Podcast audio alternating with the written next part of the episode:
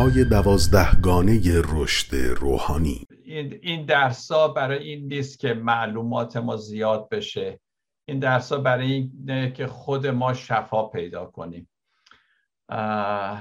من خودم توی کلیسای خودم موعظه هایی که میکنم همش در میتونم بگم اکثرش شاید 90% برای بهسازی شخصیت ماست، برای شفا، برای اینکه ما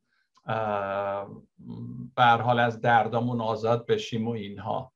من خیلی کم راجع به اعتقادات و اینجور چیزا صحبت میکنم تا اون جایی که ممکنه مینیمایزش میکنم، هرچی کمتر، ولی بیشتر دوست دارم که زندگی خودمون راجع به اون صحبت کنیم ما. و به همین خاطر این درس ها من خیلی دوست دارم، این 12 قدم به سوی بهبودی یا درس امروز میخوام یه ذرم روی به سوی آزادی صحبت بکنیم. پس در این سری درس ها ما وقتمون رو صرف این میکنیم که دردهای زندگی خودمون رو بشناسیم، مشکلات زندگی خودمون رو بشناسیم. شاید بعضی از شما بگید که من هیچ مشکلی ندارم ولی خب راستش اینه که همه ما مشکلات داریم و نباید آدم خجالت بکشه که مشکل داره. خجالت باید بکشیم اگه مشکلمون رو در میان نذاریم. صدمات روحی که بعضی از ماها خورده ایم، عادتهای زشت که هنوز با ما هست، اعتیاد، حالا نه فقط به مواد بلکه به خیلی چیزها که حالا اشاره خواهیم کرد و همه اینها. به همین خاطره که من دوست دارم که تو این برنامه واقعا همه ما شرکت فعالانه داشته باشیم. پس درس امروز خودمونم پی میگیریم، گام‌های 12 گانه رشد روحانی. این آیه رو من میخوام نگاه کنید، در اشعیا هست: کارهای شما رو میبینم اما با وجود این شما رو شفا خواهم داد. یه گناهان شما رو میبینم چیزایی، ولی من میخوام شفاتون بدم. شما رو هدایت خواهم کرد و تسلی خواهم داد، به شما کمک خواهم کرد تا برای گناهانتون ماتم بگیرید و به آنها اعتراف کنید. همه مردم از سلامتی برخوردار خواهند شد. این کلماتی که من زرد به اصطلاح رنگ کردم، هایلایتش کردم، روش توجه کنیم. پس اگه ما صدمه روحی دیده ایم، خدا میگه من میخوام شفایت بدهم. اگه مشوش هستیم، گمراهیم، نمیدونیم چه بکنیم، خدا میگه میخوام شما رو هدایت کنم. اگه احساس میکنی که مردم تو رو درک نمیکنن، خدا میگه من میخوام تو رو تسلی بدم. اگه میخوای اوضاع تو عوض بکنی، اوضاع بدی که هست ولی نمیتونی، خدا میگه میخوام کمکت بکنم. و بعد اگه نگران و غمگینی، خدا میگه من میخوام به تو سلامتی یا آرامش بدهم. پس این وعده هایی است که خدا میده و ما هم باید در همین راستا عمل بکنیم. دنیای عزیزان دنیای کاملی نیست. خواهی نخواهی مردم فهمیده یا نفهمیده به ما صدمه میزنن. ما خودمون به خودمون صدمه میزنیم، به دیگران صدمه میزنیم. چرا؟ چون کلام خدا میگه که همه گناهکاریم. من وقتی که تو این درس گناهکار رو به کار میبرم، قصدم محکوم کردن نیست. وقتی من اعتقاد دارم، وقتی کتاب مقدس میگه همه گناهکاریم، یعنی منظورش اینه که همه جایز الخطاییم یا همه درد داریم، همه ناتوانیم. در واقع به این شکل نگاه کنید. کلمه گناه متاسفانه در کلیساها همش مثل که اینه که میخوایم مچ کسی رو بگیریم یا کسی رو محکوم کنیم. ولی وقتی پولس میگه همه گناه کردن، یعنی به همه کم آوردن دیگه، ناتوانن، نمیتونن خودشون رو درست بکنن. منظور بیشتر اینه. من میخوام رو این توجه کنید، گناه رو به این شکل نگاه کنید. پس این سری برای همه ماها هست، کسی که تازه ایمان آورده، کسی که 50 سال ایمان داره، قوی، ضعیف، فرقی نمیکنه. همه ماها واقعا محتاج شفا هستیم، تسلی هستیم، هدایت خدا هستیم، میخوایم آرامش داشته باشیم و در ممکنه شما بگید که نمیدونم، شاید بگید من احتیاجی ندارم، من بیشتر درسای قوی تر از این میخوام. ولی خیلی عادت ها هست که ممکنه ما دوچارش باشیم، مثلا پرخوری، پرکاری، شاید مشروب، مواد مخدر بعضیا داشته باشن، ولخرجی، احساس گناه، خشم، انتقام، ترس و نگرانی، صدماتی که از طلاق شاید بعضیا دارن، بدرفتاری، نمیتونیم درست با افراد رفتار بکنیم، شهوت جنسی، احساس ناامنی، روابط مضری که ممکنه با کسی یا کسانی داشته باشیم، قمار، دروغگویی، عصبانیت، یا من هی میخوام یه کاری بکنم دائم تعویق میندازم، نمیدونم چرا اینجوریه، نیاز به کنترل، من افراد رو کنترل میکنم، شاید خودم نمیدونم. پس خیلی چیزا هست، اینا فقط یک مشتی از خرواره. و خبر خوش اینه که عزیزان، هرچه میخواد مشکل تو باشه، مشکل من باشه، میخواد احساسی باشه یا هر جور دیگه، رابطه‌ای باشه، روحانی باشه، این قدم های 12 گانه واقعا کمک میکنه اگه ما بهش اعتقاد داشته باشیم و انجامش بدیم. این قدم های 12 گانه بهبودی در واقع ریشش در کتاب مقدس، همونطور که در مقدمه این درس ها من گفتم. در سال 1935 بود که یک گروهی در آمریکا جمع شدن و بر اساس کتاب مقدس فرمولی به نام همون قدم های 12 گانه یا AA امروز معروفه، اینو ابداع کردن. امروزه میگن در آمریکا بیش از 2 میلیون نفر تو این گروه ها شرکت میکنن، خیلی بیشتر از اینه، این آمار کمی قدیمیه، و بیشتر از 500,000 نوع گروه هست، گروه های مختلف، اونایی که نمیدونم دردهای خاصی دارن، اونایی که کسی رو از دست دادن و اونایی که کودیپندنتن، شوهرشون اینا معتاد بودن، خودشون احتیاج دارن که مداوا بشه، و خیلی گروه های مختلفه.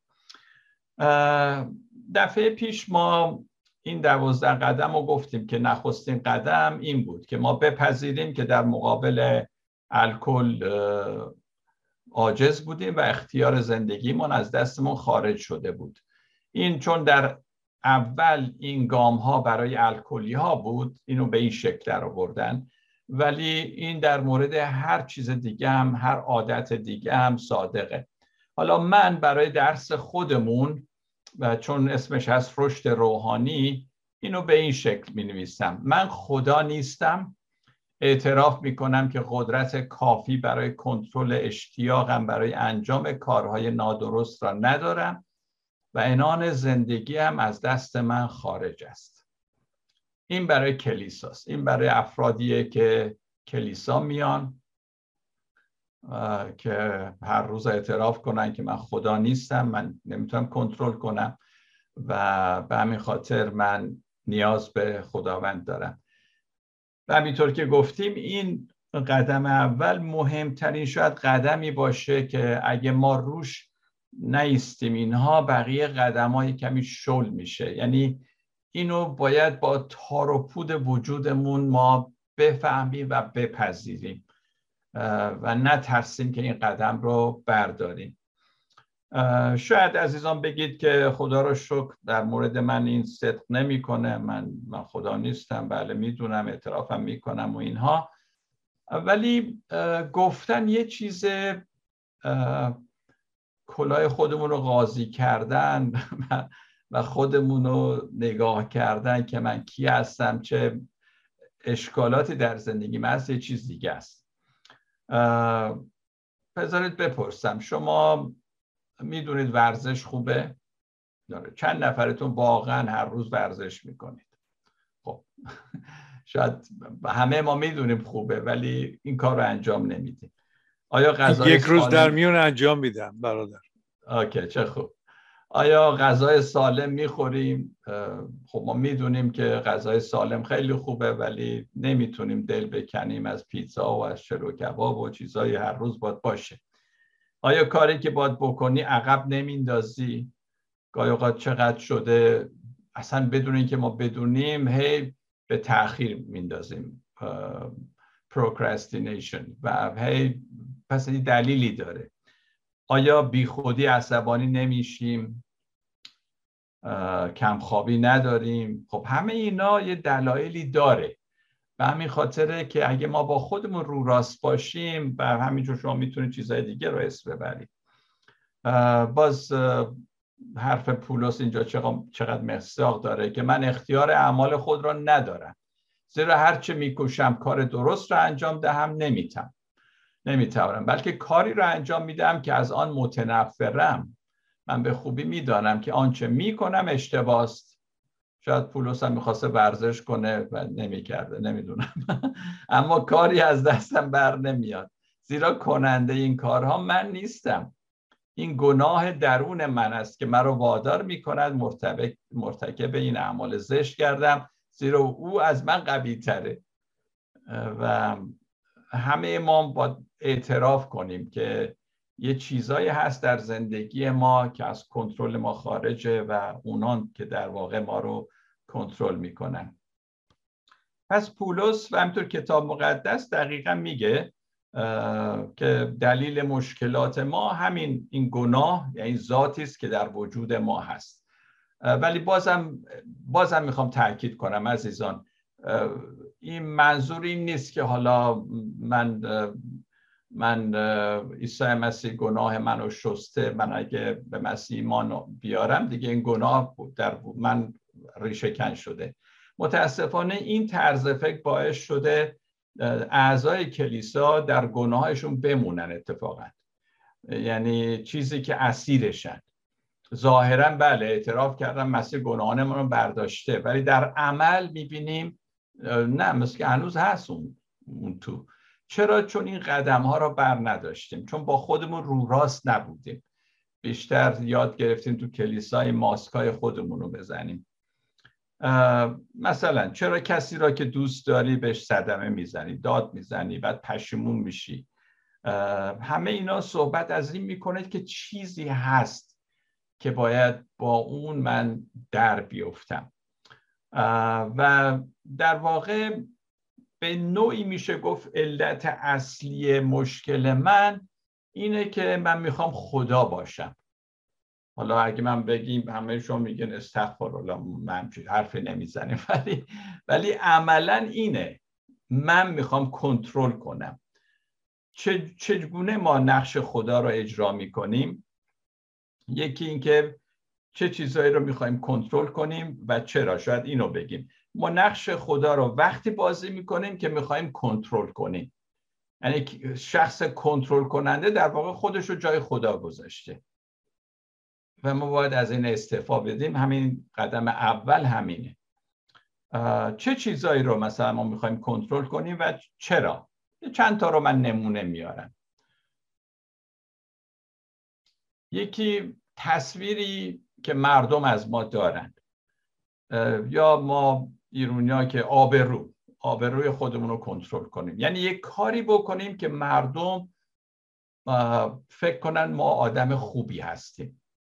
این خیلی ریشه داره، مخصوصا در فرهنگ ما، و در نظر مردم خوب جلوه کنیم. اگه ما در نظر مردم خوب جلوه کنیم در بیرون و اینها، در درون خودمون، حالا حتی در خانواده هم اگه بد رفتار میکنیم اشکال نداره، ولی مردم فکر کنن که ما خوبیم. اینو ما میخوایم کنترل کنیم، یعنی به هر شکلی شده این وضعیت رو کنترل کنیم. پس چیکار میکنیم برای کنترلش؟ نقاب زدنه، چیزی که هستیم نشون نمیدیم، وانمود میکنیم. کلک میزنیم، احساس خود را میپوشونیم، مثلا عصبانی هستیم ولی سعی میکنیم یه ماسک ملایم با لبخند ژوکندی مسیحی بگیم نه اشکال نداره برادر، ولی تو دلمون دیگه آشوبه. یعنی منتظر فرصتی هستیم که طرفو از راه بدر کنه، از میدون بدر کنیم. یک کتاب خیلی خوبی است، خیلی کتاب قدیمیه، من خیلی سالها پیش اینو میخوندم و خوشبختانه به فارسی هم هست، من کیستم. جان پاول خودش کاتولیک روانشناس بوده، کتاب فوق العاده خوبی اگه نخوندید. Why am I afraid to tell you who I am؟ چرا میترسم بگم من کیستم؟ ترجمه فرشته ناینی هست و جان پاول اینو نوشته و در ایران هم بارها چاپ شده این، یعنی الان شاید 40 سال بیشتره که همینجور این کتاب چاپ میشه. پس تو این کتاب مخصوصا در این مورد خیلی صحبت میشه. پس ما میکوشیم آبروی خود را حفظ بکنیم، ظاهر خودمون رو کنترل کنیم، این یکیشه. به این شکل میخواهیم مثلا نقش خدا را در بیاریم یا کنترل کنیم. دیگه چه چیزایی میخوایم کنترلش کنیم؟ یا این آیه هم بگم ترسیدم زیرا برهنه بودم چون خود را پنهان کردم.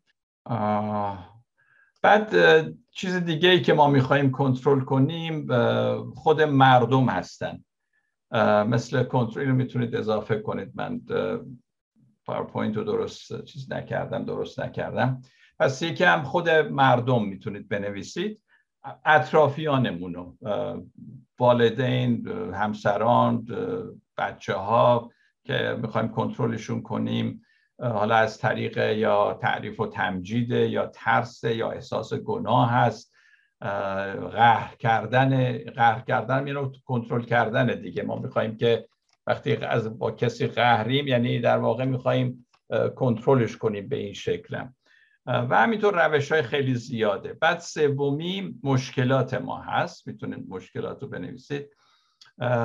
خودم میتونم مشکلم رو حل کنم، خودم میتونم عادت زشت رو ترک کنم، اینا رو میگیم. اگه خب میتونستیم که تا حالا کرده بودیم دیگه، پس اگه هنوز درگیر یه چیزی هستیم نشون میده که ما این قدرت رو نداریم.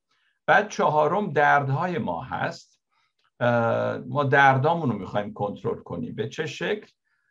به شکل انکار اونها. درد دارم ولی سعی میکنم انکارش کنم، پس اینم یه نوع کنترل کردنه. یا از اون فرار میکنم یا به تعویقش میندازم. بعضیا خب وقتی درد دارن دیگه به مشروب پناه میبرن، به سیگار، به مواد مخدر، به یه رابطه تازه با کسی. پس خود را خدا دونستن و سعی در کنترل این چیزا کردن، مردم و احساس و همه اینا باعث میشه که بعد در وجود ما ترس به وجود بیاد، همونجور که در پیدایش میخونیم آدم میگه ترسیدم زیرا برهنه بودم پس خود را پنهان کردم. وقتی متوجه میشیم هیچ چیز رو نمیتونیم کنترل کنیم، اون موقع ترس میاد به سراغ ما، یا احساس درماندگی و کلافگی میکنیم،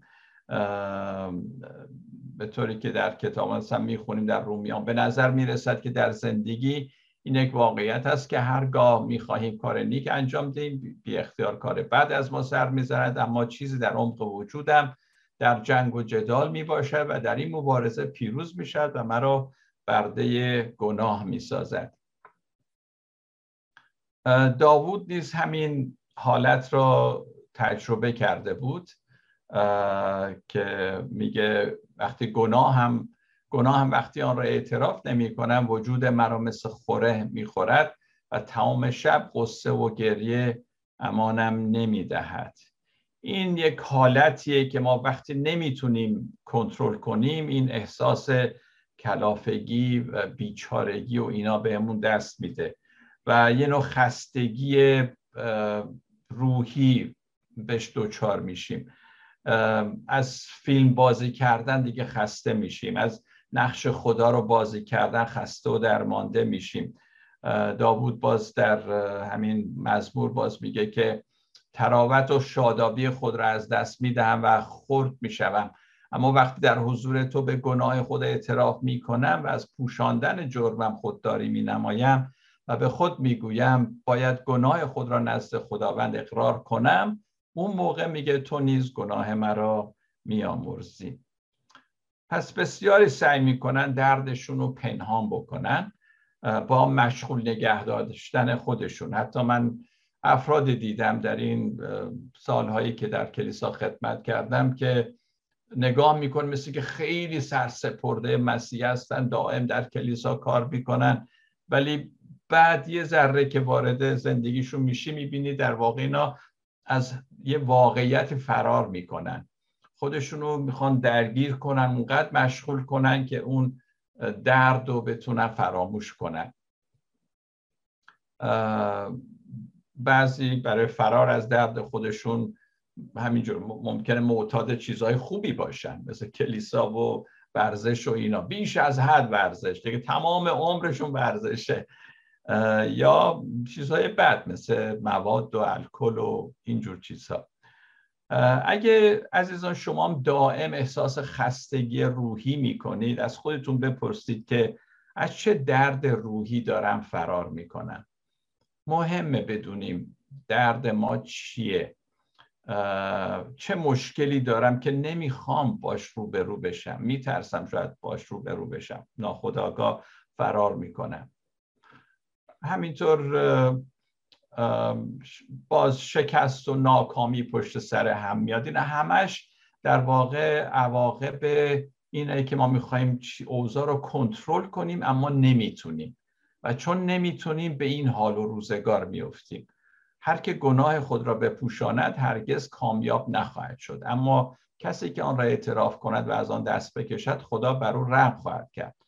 باز دارم تاکید میکنم عزیزان، وقتی میگم گناه، شما همه این چیزها رو در نظر بگیرید، درد، نمیدونم، مشکل، عادت زشت، همه اینا رو بذارید تو جای گناه. به هر حال من این دردی که دارم اگه بپوشونم کامیاب نمیشم، اگه بروزش بدم اون موقع است که خدا بر من رحم خواهد کرد و کامیاب خواهم شد. عزیزان من خودم در کلیسایی که هستم شبانی میکنم، هیچ کسی رو به خاطر گناهش و ضعفش محکوم نمیکنم. چرا؟ چون استاد من عیسی مسیح همچین کاری نکرد. ما برای این خدمت میکنیم که مردم رو کمک کنیم از گرفتاری، از گناه، عادت زشت، هر چی که از شفا پیدا کنن. کار ما این نیست که حساب معلوم کنیم که گناهکاره، کی نیست، کی میره جهنم، کی میره بهشت. کار ما روی این زمین این نیست. ما میخوایم مردم رو کمک کنیم که رشد کنن، کمک کنیم که واقعیت رو ببینن، کمک کنیم که بدونن نیاز به خدا دارن، خودشون قادر نیستن، کمک کنیم که کنترل نکنن مردم رو. کار ما در کلیسا اینه. و دفعه پیشم ما گفتیم چقدر خوبه که وقتی کسی شهادت میده به جای اینکه بیاد بگه خدا رو شکر مسیح و من پیروزی داد، اینا فلان، زدم دنده شیطان رو شکستم، از این حرفا، بگیم من ایماندار به مسیح هستم و در حال بهبودیم، در حال مسیح شدنم، در حال ایماندار شدنم. چه اشکالی داره؟ همه ما در این راه هستیم، همه ما رهرویم، کسی هنوز به مقصد نرسیده، در حال آزاد شدن از گناه هستم.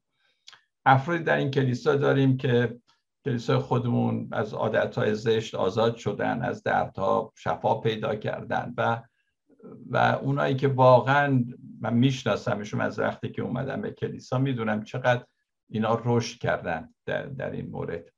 و وقتی ما شهادتهای اینجور افراد رو میشنویم، خوبه که از دو کار ابا بکنیم، این دو کار رو نکنیم. یکی این که نگیم مشکل من اونقدر بزرگ نیست مثل این، خب این معتاد بوده ولی نه، مشکل من خدا رو شکر اینجوری نیست. یا بگیم که من میتونم مشکل خودم رو حل کنم و به همین خاطر نیاز به اینجور حرفا و این 12 قدم و اینا ندارم. مثل آدم خودمون رو پنهان نکنیم، اعتراف کنیم، انکار نکنیم، اعتراف بکنیم و اگه این کار رو بکنیم امیدی برای ما هست. و وقتی این کار رو کردیم اون موقع است که شفا شروع میکنه در ما عمل کردن. اولین قدم بهبودی و شفا اعتراف به ناتوانی خودمونه. هر کی میخوایم باشیم، شبانیم، زن شبانیم، هر کی، به خودمون نگاه کنیم. چقدر خوبه که کلیسا در این حال که به مردم بیرون بشارت میده فکر نکنه که خودش دیگه کامله. حتی ما وقتی بشارت میدیم خدا باز روی ما کار میکنه. گاهی اوقات هم ممکنه این که مردم بیرون گناهکارن ما بیگناهیم، همین باعث غروری بشه که مانع بشه خودمون رو ببینیم. خدا میخواد صادقانه هر چی که هستیم ببینیم و به ضعف خودمون اعتراف بکنیم. اعتراف به این که من خدا نیستم، من نمیتونم دیگران را کنترل کنم، این نشانه بلوغ مسیحیه. کسی که در مسیح بالغ شده اینو میفهمه با تمام وجود. اعتراف به این که من خدا نیستم یعنی چی؟ چند معنی داره. یعنی اولی این که قادر به عوض کردن گذشته نیستم. یعنی من از گذشتم دردهایی دارم به یاد میارم، ولی تمام خشم من هم نمیتونه گذشتم رو عوض بکنه. اگه گذشته رو همینجور با خودت به یدک میکشی و باعث میشه زندگی حالت خراب بشه، تو خودت نمیتونی کاری برای این بکنی، برای گذشته. وقتی میگی اعتراف به این که من خدا نیستم، به این معنیه که قادر به کنترل مردم نیستم. خداست که مردم رو کنترل میکنه، من نمیتونم. هر کاری بکنم نمیتونم دیگران رو عوض کنم. این خیلی مهم عزیزان. من نمیتونم کسی رو عوض بکنم. اگه خیلی هنر داشته باشم اول خودم رو عوض میکنم که اونم نمیتونم. چطور میخوام دیگران رو عوض کنم؟ من مسئول کارهای خودم هستم و نه دیگران. اینو دفعه پیشم ما خیلی روش تأکید کردیم. و بعد سوم این که من قادر به چیره شدن بر عادتهای زیانبار خود نیستم. داشتن نیت خوب، اراده قوی کافی نیست عزیزان. ما به قدرت خدا که برای قدرت ماست واقعا نیاز داریم. اصلا خدا ما رو اون طور آفریده که ما بهش نیازمند باشیم. بدون خدا کسی عوض نمیشه، کسی تغییر پیدا نمیکنه. و به همین خاطره که یعقوب خیلی قشنگ میگه خدا به شخص فروتن قوت میبخشه، اما با شخص متکبر و مغرور مخالفت میکنه. واقعا فیض چیه در مسیحیت؟ فیض در این مورد شاید معانی مختلف داشته باشه، ولی من این تعریف رو بیشتر دوست دارم. فیض قدرتی است که خدا میدهد تا زندگیم رو تغییر دهم. من نمیتونم، به فیض خداست که میتونم تغییر بدم زندگیم. چه چیزی در زندگی تو هست ای دوست من، ای برادر و خواهر من، که باید عوض بشه؟ چه دردی هست؟ چه عادت زشتی هست؟ چه اعتیادی هست به یک چیز خاص یا به یک حالت، احساس خاص؟ این اولین قدم، همینجور که بارها ما باز تاکید کردیم تو این کلاس‌ها، سخت‌ترین قدمه ولی مهمترینش هم هست. اگه این قدم رو ما برداریم بقیه یه کمی راحت‌تر پیش میره، چون اولش همینه، این خرد شدن و خودمون شدن و به دونستن این که من خدا نیستم، من قادر نیستم و من نیازمند فیض خدا هستم. پس با فروتنی و بدون ریا اعتراف میکنیم که ما خدا نیستیم و خودمون رو به آغوش عیسی مسیح میاندازیم.